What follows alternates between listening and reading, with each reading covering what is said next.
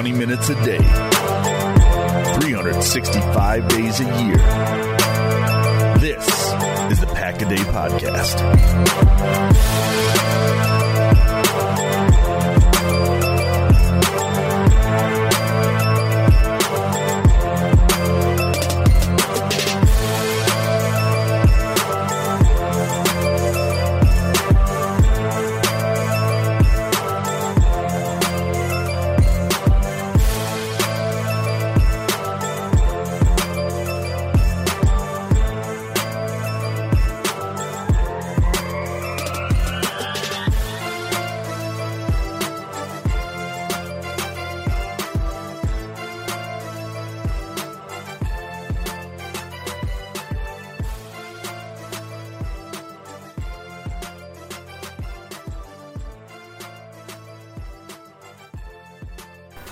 Everyone, and welcome to another edition of a Pack a Day podcast. It is Sunday morning, one more weekend without football, unless you're into the Alliance, which, if you are, good for you. I've watched some of it as well. But the NFL Combine is next weekend, so the first kind of taste of NFL related activity, tampering, free agency, uh, draft related stuff, and obviously athletic testing which is such a huge part of the draft evaluation process. But that is not this week, that is next week. I am your host today. I am Jacob Westendorf, and back with me after moving and apparently headed for Santa Monica here relatively shortly is Zach Jacobson. Zach, wheels up in about two hours? Yeah, roughly two hours. But you know, you're you're my priority. I got to make time for for my guy Jacob. And uh, thank you for the shout out to the AAF, my stallions. Let's go. Yeah, my team is uh, Atlanta, and that's largely because Denard Robinson plays on the team, and they are 0 2. They're struggling, but they're going to grind through.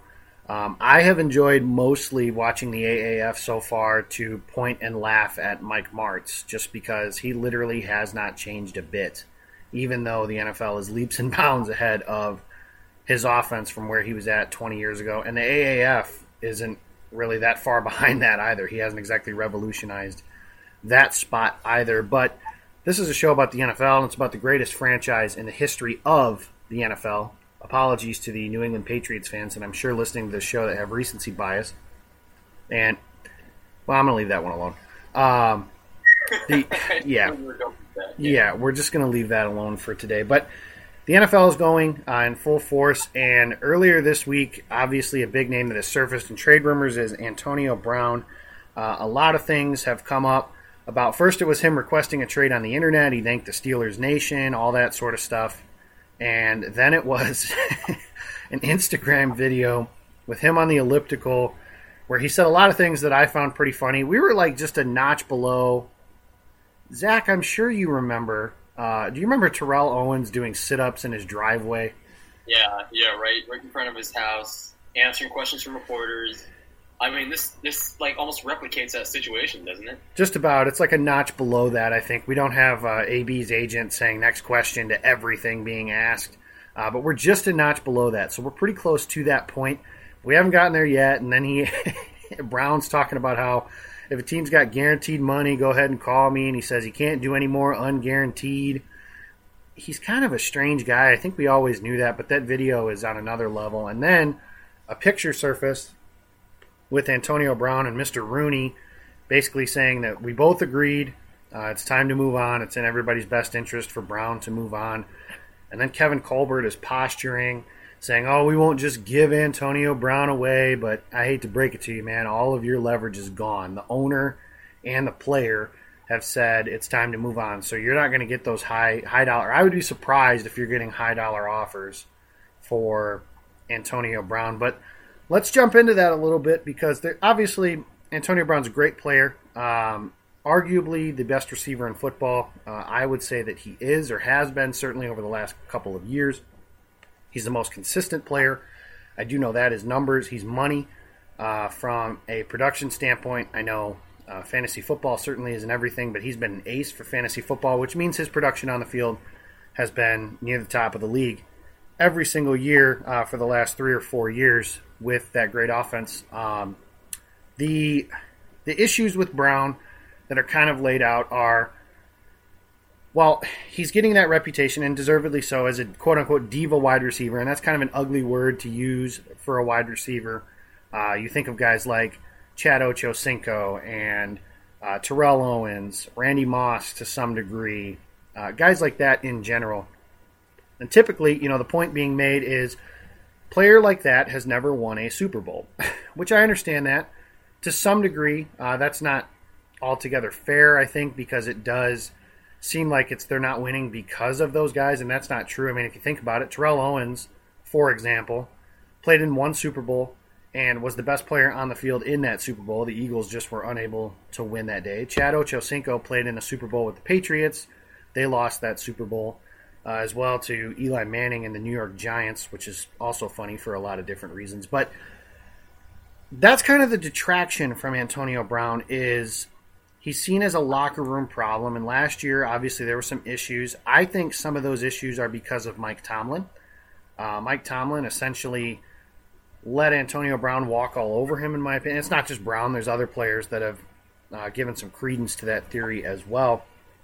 You know, uh, Tomlin was allowing Antonio Brown to basically get away with showing up late to meetings, allegedly, and you know, not staying in the dorms when the Steelers are in training camp with the rest of the team, and just certain players got preferential treatment, and it seems like some of that festered. And then the big one uh, to me is Week 17, where Brown was upset. There was a blow up in practice allegedly. Uh, again, it seemed like the Steelers, some of the players were coming out and saying that Brown was the one in the wrong. He threw a football at Ben Roethlisberger, which, don't get me wrong, Ben Roethlisberger, I imagine, is a very hard person to play with, not the greatest teammate, uh, throws his guys under the bus in radio meetings. Just some stuff that I can imagine would get frustrating after a while, especially when you know Roethlisberger threw a couple game-ending interceptions this year, uh, so and didn't seem to want to take the blame for those things. I get through all that to say, Zach, from a football standpoint, this is inarguable. Pairing Davante Adams and Antonio Brown is like a scenario that you and I would come up with in Madden football. And we're just throwing the ball all over the lot because those guys are always open. And then you get into real life football where you're thinking like, man, they can't double cover Davante, they can't really double cover Antonio Brown. You got Aaron Jones in the backfield, probably a new tight end, or maybe just Jimmy Graham.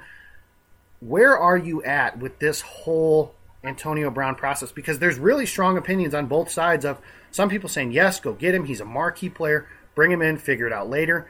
And then there's others saying, no, I don't want that locker room cancer. It's a new head coach. They want to establish a new culture, and it's hard to do that with a guy like him. Where all are you in this scenario? I am having a whirlwind of emotion when it comes to Antonio Brown because I don't know. It's hard to really gauge where I'm at because I don't even know where I'm at. So I'm going to try and, and kind of break it down here. Does does what he do, does what he is able to do what he's able to do on the field, does that outweigh the potential locker room cancer he brings to Green Bay? And you know, someone on Twitter recently they brought up a good point. They, you know, Green Bay they're making like a kind of like a change in culture. You know, they're moving on from Mike McCarthy, moving forward under Matt LaFleur, and they're establishing this new culture. I guess. Wouldn't signing someone like Brown kind of fall under that same umbrella? Because a couple years ago, the Packers would stay millions of miles away from Antonio Brown from, from this kind of deal. They would not even think about it. For, you know, under Ted Thompson. Now it's it's in the cards. I mean, the Packers were in on Khalil Mack. They're probably going to be on in on Antonio Brown, and the whole locker room cancer thing. In, in my eyes, I think it's just completely overblown because it, you know you look at Brown. He hasn't been that kind of guy for a majority of, of his career. And he came in, he came into the league what in 2010. He, he'd been relatively silent throughout the years, and obviously everything kind of blew up this past season. Look, look what the guy is dealing with. He he has Roethlisberger as his quarterback. That goes without saying. Like you mentioned, he's probably not the, the easiest guy to play with, and you know I'm going to reserve my, my true judgment because I was told I cuss too much here. Apparently, I don't. I'm, gonna, I'm not going to call him anything, but he's not the best guy to play with, and you know the organization he's dealing with is relatively incompetent. You know, you look at how they handled the Le'Veon Bell situation. You you have Roethlisberger, Brown, and Bell, and you still you couldn't reach a Super Bowl. I mean, to me, that speaks more to the incompetency of your quarterback and of your organization for not equipping your entire team with, with the proper pieces. Okay. So bringing Brown aboard, and you know, teams are going to be calling the Steelers, obviously, but if teams are offering like second round picks and, and below, like they're staying away from first rounders, and you know, like his cost doesn't continue to go down. I think so. The Packers should they they can still pocket their two first round picks. They'd still have twelve and thirty, and if you can get Antonio Brown for even pick forty four or and whatever else the Steelers want to throw in there, I think you do it. It's a no-brainer. Who do you double cover in that offense? You double cover Davante Adams because that's just going to leave Brown open, and vice versa. It opens up just a plethora of, of, of opportunities. And for a player like Brown, who has been basically at the top of the wide receiver chain the last few years, I think for a majority of these last few seasons, the stands uh, DeAndre Hopkins and Michael Thomas and those guys who are like on the rise right now everyone's like unanimous top three has always been Antonio Brown, Julio Jones, and Odell Beckham Jr. You know, in whatever order you want, it's always been those three.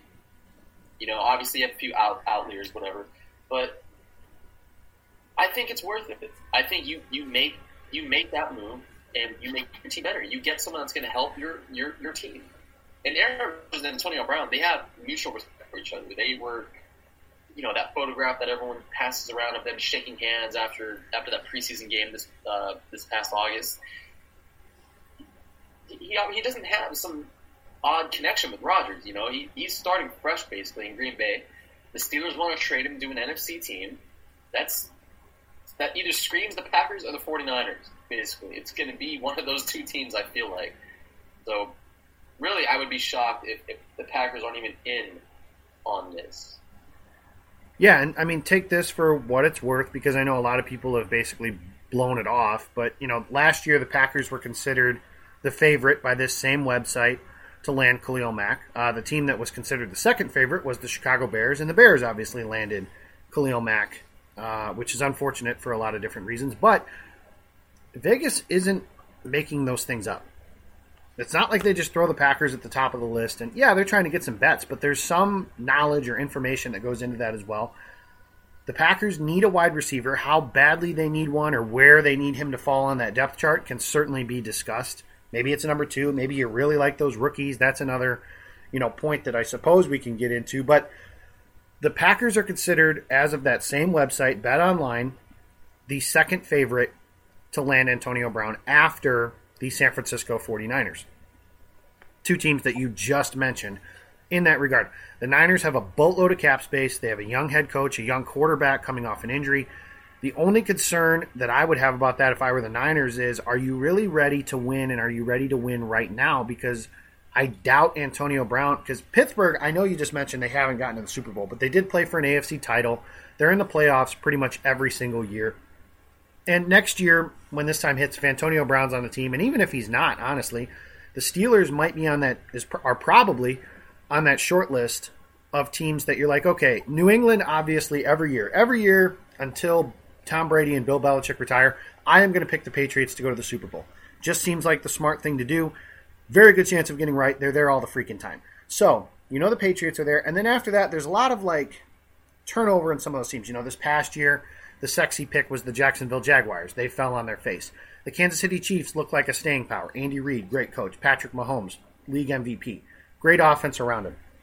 Okay, there's one of those teams. After that, I don't think there's a clear cut team. I know the Chargers just had a great year, but they're very up and down, and they have been over the last several years. The Steelers are like a model of consistency. They just haven't been able to break through uh, since 2010. That was the last time they played in the Super Bowl. They lost to the Packers, obviously, uh, but they're on that short list. Are they ready to win? I think Brown knows that. Whereas Green Bay, okay, they didn't have a great year. There are some roster holes, there are some talent deficiencies, but they do have Aaron Rodgers. And Aaron Rodgers typically, in a year where all things created equal, you would imagine is worth about 10 wins. So 10 wins usually gets you into the playoffs. So you want to get find a way to get those extra two or three wins to get you into a home field advantage situation where you're playing the NFC Championship game at home. You mentioned compensation. You were talking about pick 44. Uh, me personally, here's the biggest issue I have with Antonio Brown the locker room stuff, the quote unquote cancer label that's thrown around, the diva situation, whatever you want to call that. I think that that's something where you vet your backgrounds, you get your people to tell you the right things, or you get your people to tell you what you need to know, and if you're comfortable with that, you're bringing him in. Okay, that's fine. The issue I have is Packers fans still talk about who, as Jason Perrone, my co-host on Pulse of the Pack, has called him Dingus McGee, which is the former tight end who used to wear number 80 before Jimmy Graham. He quit on the team, and Packers fans are still pissed about that, and I completely understand that. Antonio Brown essentially did the same thing last year with a playoff berth on the line. Brown, by all intents and purposes, quit on the Steelers last year. That's something that bothers me. And to me, you know, you mentioned a second round pick. I personally believe that's a little too rich uh, for somebody who is over the age of 30, going to have a uh, contract. Maybe he wants a new contract, and that's something you'll have to talk about because if he wants a new contract, that certainly changes the scope of things too. I'm not sure whether that's the case or not. He's not really in a position to hold out. He can't really hold out for the next three years to get a new deal. So maybe he will, maybe he won't. Here's where I'm looking, and I know I just had this conversation the other day about how you can't go by history to suggest things. Like, for example, people saying, oh, I don't want Brian Burns to get drafted by Green Bay because Jamal Reynolds. Well, Jamal Reynolds played 20 years ago. That doesn't have anything to do with anything. I don't want Deionte Thompson because of HaHa Clinton Dix. Now, I don't want Deionte Thompson either, but HaHa Clinton Dix isn't the reason why. But at the same time, you look at recent history, and this is where maybe to just reverse some of the fortune of the bad luck. I'm going to go back as far as 2010. Here are the Packers' third round picks since 2010. Morgan Burnett, very good player, uh, turned out to be a very good player in Green Bay. Uh, was one of the defensive captains on two teams that played for NFC championships, was a versatile chess piece. Okay, that's good.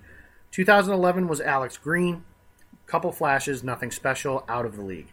2012, they didn't have a third round pick. They traded it for a combination of Casey Hayward and Jerel Worthy. Uh, Casey Hayward, obviously very good. Not a conversation I want to get into. Uh, Jerel Worthy, terrible. Uh, 2013, didn't have a third round pick. They traded out of it, ended up with David Bakhtiari, J.C. Tretter, and Jonathan Franklin in the fourth round that year. 2014, they had two third round picks Khyri Thornton, bad, and I think somehow still in the league, actually. Richard Rodgers, okay, the miracle in Motown, great, but never really was what they wanted him to live up to. 2015, Ty Montgomery, Cutler, well, essentially cut last year, traded to the Ravens for a ham sandwich. Uh, never really found his place in Green Bay. Inconsistent, not a great pick. Kyler Fackrell, well, the jury's out on that one because he had a great year this year, but before that, he was entirely inept. And coming into training camp this year, we were talking about whether he's going to make the roster over Vince Biegel, who plays special teams in New Orleans right now. Montravius Adams, up and down on the depth chart, uh, never really has established any type of consistency. Big year coming up for him this year. And then last year they traded up for Oren Burks, who didn't do a whole lot. Obviously, it's his rookie season. I don't want to write him off yet. But as you can see, since 2010, a lot of bad luck in terms of their third round picks. That's where I think you can find the sweet spot for him. One of those picks right there. Trade that out. You still have three top 50 picks and now Antonio Brown, and you don't have to worry about picking a wide receiver, for example. You still can if there's one you really, really like. So, say Deebo Samuel's available, or Andy Isabella, or any of those guys from Ole Miss, I think all three of them are very good, or Riley Ridley, or Kelvin Harmon, or whoever you want to look at. If any of those guys are available and you want to pick them, you can. But now you're not rushing them into production, a la James Jones, Jordy Nelson. Those guys were really effective. They weren't rushed into production. Randall Cobb, same thing. The only receiver really in recent memory that's been rushed into having to be a productive player is Davante Adams. Had his struggles, certainly showed some flashes as a rookie. Wasn't that great in his second year, as we know. Now he's one of the best receivers in football. So that's where I would be most comfortable. If they can trade a third round pick for Antonio Brown, I would be very comfortable with that. I can talk myself into it. I certainly understand there's some concerns uh, with everything that went on in Pittsburgh, and I would understand those. But for a third round pick for the best receiver in football, you figure out a way to make that work. And you're trusting Matt LaFleur to rebuild that culture, anyways. Here's the other reality of the situation, guys. They ain't all going to be choir boys. This is professional football. Uh, there's some weird dudes that come through locker rooms. Championship teams have some interesting players on them, and some of them is guys you just got to find a way to keep in line. Bill Belichick has big personalities on his team in Pittsburgh, not Pittsburgh, excuse me, New England. Pittsburgh wishes they had Bill Belichick. They'd have like 25 trophies at this point. But Bill Belichick has guys in there. Now, Matt LaFleur is not Bill Belichick, and in his wildest dreams, probably never will be. Bill Belichick's the greatest coach in the history of the modern era of professional football at minimum, the history of the sport at maximum. But what he does have is the opportunity to establish culture. And what you do right away is you tell Antonio Brown, as soon as he gets in the locker room, hey, I know Mike Tomlin let you do these things. We're not going to treat you like a child, but you don't get this free run. You know, hey, we stay at St. Norbert's here for training camp. You will be there. You are going to be a model citizen at practice. You're going to help teach these young guys like Marquez Valdes-Scantling and Equanimeous St. Brown and J'Mon Moore and Whitewater Jesus and all these other dudes that are in camp for us. And then that's how you establish the culture with him. If he buys in, great. If he doesn't, or if he's not willing to buy in, then you don't make the move because I'm sure that there's some conversations that take place behind closed doors that we don't know about that certainly are illegal, but you know, don't ask, don't tell kind of thing there. Now, what that also does for the current roster is guys like MVS, EQ, J'Mon Moore to some degree. It allows them to not have to be these they had to be major contributors last season and you saw i mean they did some nice things. I think that you know eq and mvs specifically showed some very nice things. But you were asking them to be Randall Cobb and Geronimo Allison or Randall Cobb in 2014 Davante Adams, and they couldn't do it because they're not ready. They're not late round receivers take some time. They take more time than normal. Your expectations have to be tempered. Tyreek Hill is the exception to the rule, and there are reasons that Tyreek Hill fell down that board that certainly didn't happen with MVS and EQ.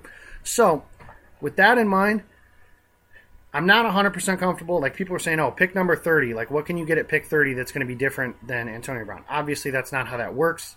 Uh, that player is going to be on a rookie contract. Antonio Brown's on a big contract. I'm not comfortable there. The character issues, which again, they'll know more about than I do, but I personally uh, would not be comfortable with pick number 44. Now, if it really came down to it, and say there's a bidding war that I don't foresee, and they really want to get Antonio Brown, okay, then I could talk myself into that. But that third round pick right there, I think that's your sweet spot for Antonio Brown. Uh, I've evolved a little bit. I think initially I said I wouldn't be comfortable trading a top 100 pick for him. Right now, I'd be okay with a third round pick, but anything in the first two rounds, I don't think so. Zach, I know you kind of mentioned pick 44. Is that where you're comfortable if they make a deal for Mr. Brown? I just think when you're speaking to his level of, of player, you know, you're, you're talking about Antonio Brown there. So I know the Steelers, while it's it's blatantly obvious that they don't want to, you know, dump in for chump change, but you know, at the same time, they're not going to just sell him off. I don't think. I think a second round pick is is in the Packers' case, that's the worst case scenario. I don't think it goes any higher than that. Obviously, there's no possible way they they ship off the 30th overall pick, or even even I've seen people declare that they would need to send over their 12th and 30th, two first rounders, which was absolutely nuts. So I think 44 is, is ex, as expensive as you can get, but that's a good point with the third rounders. I mean, the Packers haven't had the most success there in recent years, obviously. So you're not really losing much. You're you're pretty much trading away the slim possibility that they get some kind of game changer with one of the, you know with their third overall, their third round pick. Sorry, um, and you're doing that for Antonio Brown, basically, who, as you said, and as I agree with, is you know up there in terms of best wide receivers in football. So I just I think you I think you do that in obviously in, in a heartbeat, and you know you kind of, you kind of negotiate the, the, the optics of his contract a little bit later. And you know, right now, from from a money standpoint, the Packers can really do whatever they want this offseason, which a lot of people didn't think they could because of the other contract Aaron Rodgers signed last year. They thought, oh, the Packers would be financially handicapped for, for the next two years or however long. And they're sitting at $35 million in cap space right now. And that's without all the contracts they're going to dump. That's without getting rid of Clay Matthews and, and Randall Cobb. And, you know, it's, well, you know, the other players that are kind of bottom of the fringe roster, uh, roster guys that that's going to push the Packers north of $40 million. You know, they're not going to be financially handicapped in any aspect of those words this offseason. They're going to be able to do really whatever they want. And if that means getting Antonio Brown and inking him to, to a big deal, then so be it. The Steelers are going to be the ones that are in some kind of little, little cap hell for, for 2019. I mean, they're, they're going to need to pay out, I think, 20 or 21 million uh, for Brown's contract, and then 20, 2020 and 2021, they're, I think they're off the books. But yeah, you know, the Packers, they have the money for this. You know, that that's anybody listening right now who thinks the Packers are going to be in some kind of financial bind with Brown's contract, just rethink that because they're in a perfect cap situation right now. And that's that's a credit to Russ Ball and those guys in the front office. He has kept the Packers out of cap hell for, for years now. You know, the, as far as we can remember, the Pirates haven't had any difficulty managing the salary cap in the last few years. And obviously, there's there's some detail to that, you know, in terms of letting guys go, like Casey Hayward and Jared Cook, and you know, all, all those all those guys. But you know, right now they're in a prime position to make a move like this. So, I mean, I, I, think I talked myself into it sometime in, the, in this last 20 minutes. I think you talked me into it. So, yeah, go get Antonio Brown. Well, there you have it. From Zach's mouth to God's ears. Uh, if the Packers are listening, and I'm sure they are, uh, Zach says go get Antonio Brown. So me, I'm I'm not going to go full fledged to that other side of the coin there, but if the price is right, I'm I'm willing to try anything uh, from a football standpoint. So, and for the salary cap situation you brought up, I mean, this is a team last year, just a year ago, for everybody talking about, oh, you know, they don't have any cap space, they don't have any money, blah blah blah. Well, last year, th- well, not quite this time, but they were in on Khalil Mack, like you mentioned. They were going to have to pay him the highest defensive contract in the history of professional football. They were willing to do that while also signing the quarterback. So they have money to play with. And for the salary cap experts that are on Twitter that are saying they don't, you're just wrong. Uh, because you are. I mean, you're talking about 35, 40 million this year. Next year, they could have upwards of like, I think 50 or 60 million, is some things I've read in other places. Assuming they don't go, you know, bonkers in free agency and extensions and stuff like that this year. But they have salary cap space for just about anything they want to do. You're talking about bringing in Antonio Brown. Let's just use that $35 million number for a starter's point from what I've read, Antonio Brown's cap hit if he's traded is about seven million. So that gives them twenty-eight million dollars to where they could add Antonio Brown. Say Trey Flowers costs fifteen million dollars a year. Okay, they can add him, and they still have thirteen million space.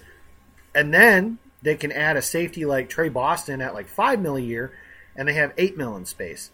Those are just examples, obviously, but guys you can bring in. And you mean to tell me that this team isn't better if they can bring in Brown? Flowers, and Tre Boston, and then you add in your draft capital as well. And that doesn't even include money that they can free up by trading or not trading, excuse me, releasing Nick Perry, releasing Tramon Williams as an option. I mean, they have guys on their roster that they can also kind of trim some fat on to get some extra cap space if they need it. So there's a lot that they can do, and the salary cap. It's not an illusion, but it can be manipulated to some degree. They can backload some stuff. So, for example, say they want Earl Thomas, and Earl Thomas wants $14 million a season. I was doing some basic math earlier, but what they could do is make his cap hit smaller his first year and bigger his second year when they have more space. They kind of did that with Aaron Rodgers' contract as well uh, to give them some of those things. So you mentioned salary cap space. That's the other thing I want to transition from because this isn't going to be just about Antonio Brown. Obviously, free agency will be in full swing here in about three weeks, maybe a little bit longer than that if my math is off, but about three weeks or so. And the Packers are going to be active. I think you've noticed at least some sort of new world or new regime here.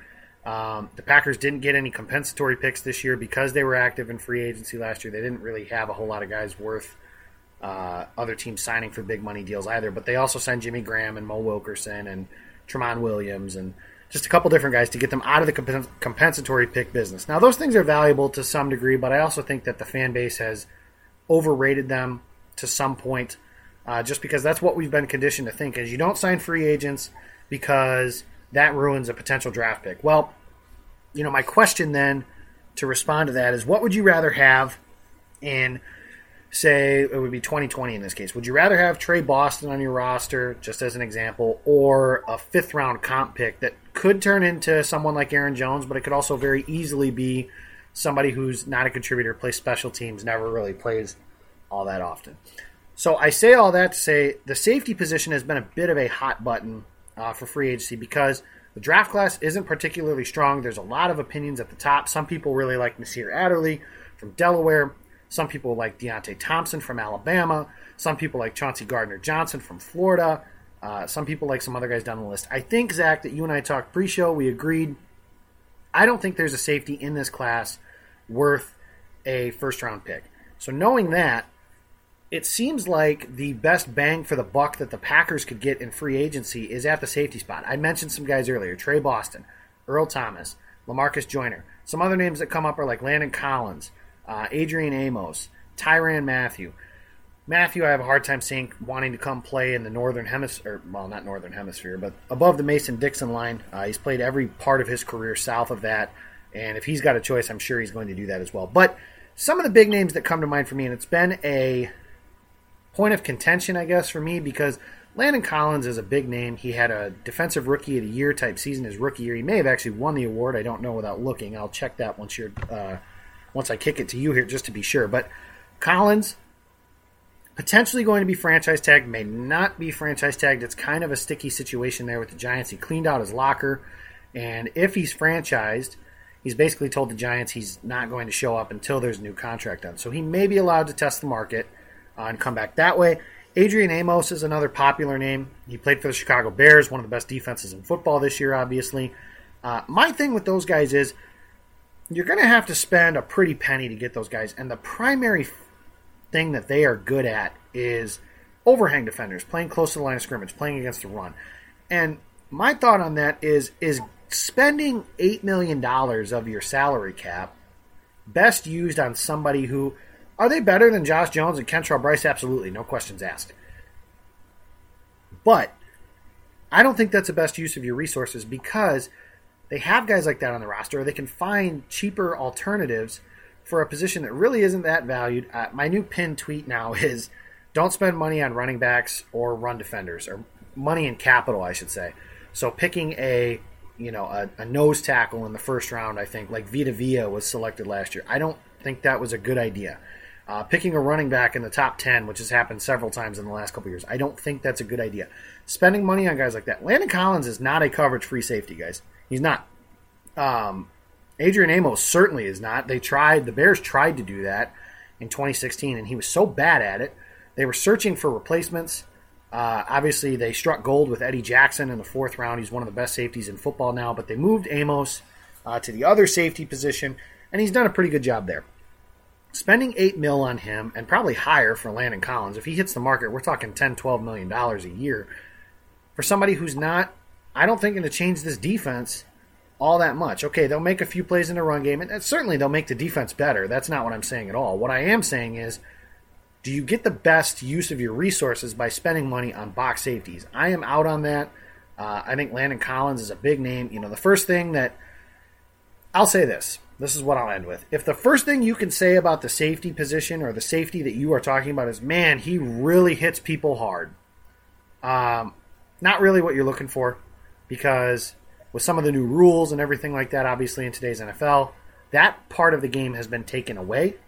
And what you're really valuing is guys that can make plays deep down the field in coverage. Earl Thomas, with all due respect to guys like Richard Sherman and uh, some of their defensive linemen like Cliff Avril, uh, Michael Bennett, some of those guys, what was most important to that Seahawks defense, in my opinion, was the fact that Earl Thomas could run from sideline to sideline in the blink of an eye.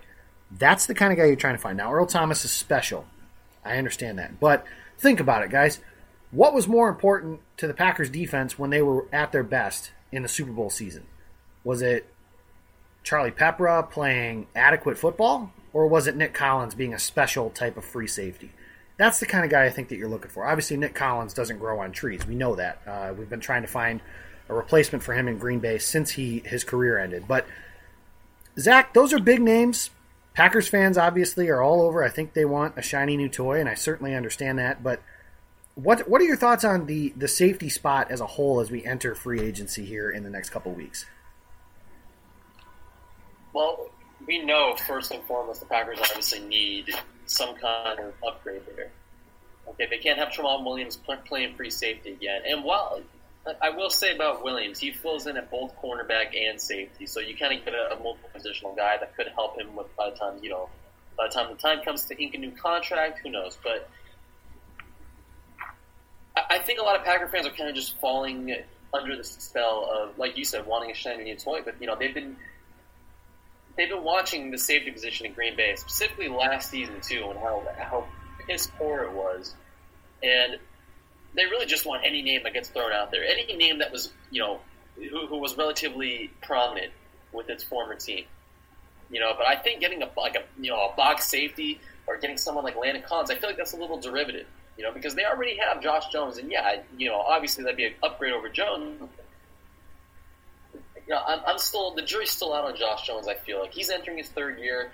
We had to wait until uh, Kyler Fackrell's third year for him to turn around. It might just take a little time for some players to figure it out. Now, I don't think Josh Jones is that that center field type of safety that you want. Obviously, you know, he's a strong safety. He can fill in in the box, and I think in the box is where he's most where he's most effective. That's where I feel like he's been best each of the last two seasons.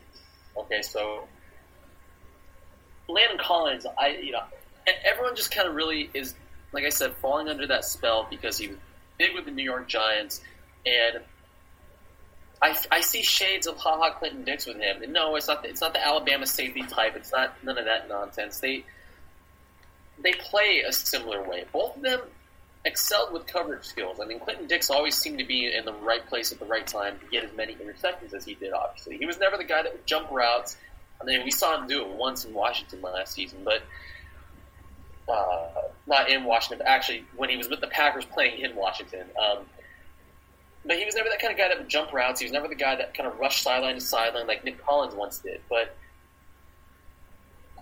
getting Landon Collins, I feel like just kind of repeats that because Collins he isn't afraid to stick his nose in traffic and crash down and make tackles. Clinton-Dix seemed like he was scared to get his jersey dirty a little bit, and you know that kind of the, the small difference between them doesn't warrant paying Landon Collins the kind of contract he's going to expect. Now, to be fair, we don't know what the safety market is going to look like in terms of money.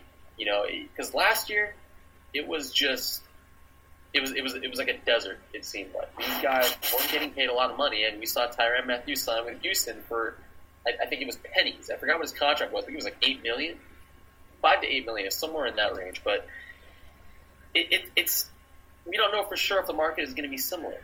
You know, maybe they can get Tre Boston for for five million, like you said. That would be ideal, in my opinion. That's kind of the guy on my wish list, at least. Outside of Earl Thomas, I, which I feel like is honestly just a pipe dream at this point. It seems like he's destined to be a Dallas Cowboy.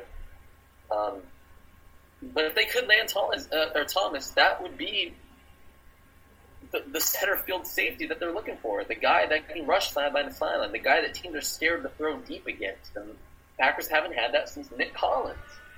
You know, and he's been gone for eight years now. He hasn't been in the league for eight years now since he suffered that, that career-ending neck injury. So, if the Packers can find a way to land Earl Thomas and, and convince him to play in Green Bay, then this is going to look like a completely different defense because that that one key piece alone Forget what you're going to get at 12th overall. Forget what you're going to get at 30. Forget any kind of introduction that you're going to get in this draft class. If you can get that one safety and plug him into the back end of your defense, that changes everything. That changes the whole landscape of your defense. That gives Mike Pettine this, this brand new, probably a future Hall of Famer to play with. And I feel like it kind of it kind of goes hand in hand with the Charles Woodson signing. I mean, you know, each, each of those guys were, you know, they, they played out their previous tenure with, with the team that uh, the team they were with the longest, and now they're at the point where they can go elsewhere and help a new team. And I think Earl Thomas is at that point. So if the Packers land him, then all the power to that because that would be incredible. I just don't feel like that's realistic anymore. Like I said, I feel like he's destined to be a Dallas Cowboy, but who knows? You know, crazier things have happened in free agency. Yeah, it certainly seems that way that Earl Thomas is going to be a Cowboy. There was a news report that surfaced that he has already enrolled his kids at a school in Texas. Uh, do with that what you will. Um, obviously, things can change relatively quickly. Um, that's where you know Earl Thomas went to college too, as well. So that's um, trains out there. Yeah, yeah. So there's a lot that a lot that can change between now and then. We'll see how that all plays out. But Zach, I think you and I are in agreement. Uh, at minimum, you know, get the Packers position, safety position to the point where it's just not terrible, which it has been uh, last year, especially. Uh, the year prior, you can argue it wasn't the greatest, uh, but they had some transition plans, and you were hoping for that. But to me, like for example, what I would do, we mentioned Josh Jones. To me, I would make Josh Jones a linebacker. Just let him learn that spot, let him play close to the line of scrimmage, and let him do those things. Maybe he's not good there, but I really do think that is his best chance to succeed. Obviously, he's got to show more things as a top 60 pick. And the Packers need, I mean, you could argue they could upgrade both safety positions. I certainly understand that. I just don't think the best use of your resources at this point is to plug a bunch of money into a player whose best asset, like you mentioned, is playing close to the line of scrimmage uh, when they have a much bigger need, at least in my opinion, for a, a center field type. So, who that is, I don't know. Like you mentioned last year, the safety market was piss poor.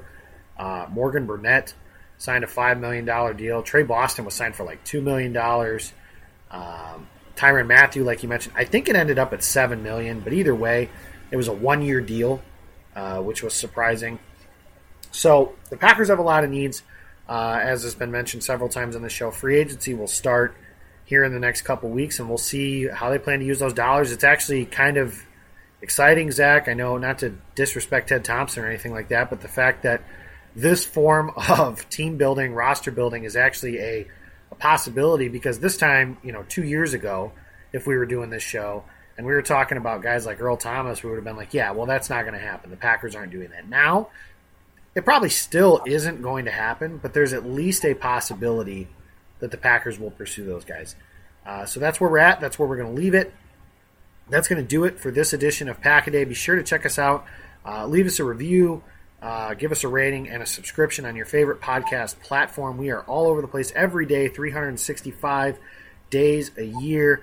You can follow the show on Twitter. That is at Pack a Day Podcast. Plenty of information and stuff that comes through there. You can follow me personally. I am at Jacob Westendorf. And for all swear word related tweets, you can follow Zach at Zach A. Jacobson on Twitter. And that's Zach with a CH, not Zach with a K, like Zach Britton, reliever for the New York Yankees. It's baseball season. I got to get in a little reference every now and again, too. But thank you guys for listening to this show. And as always, go, pack, go.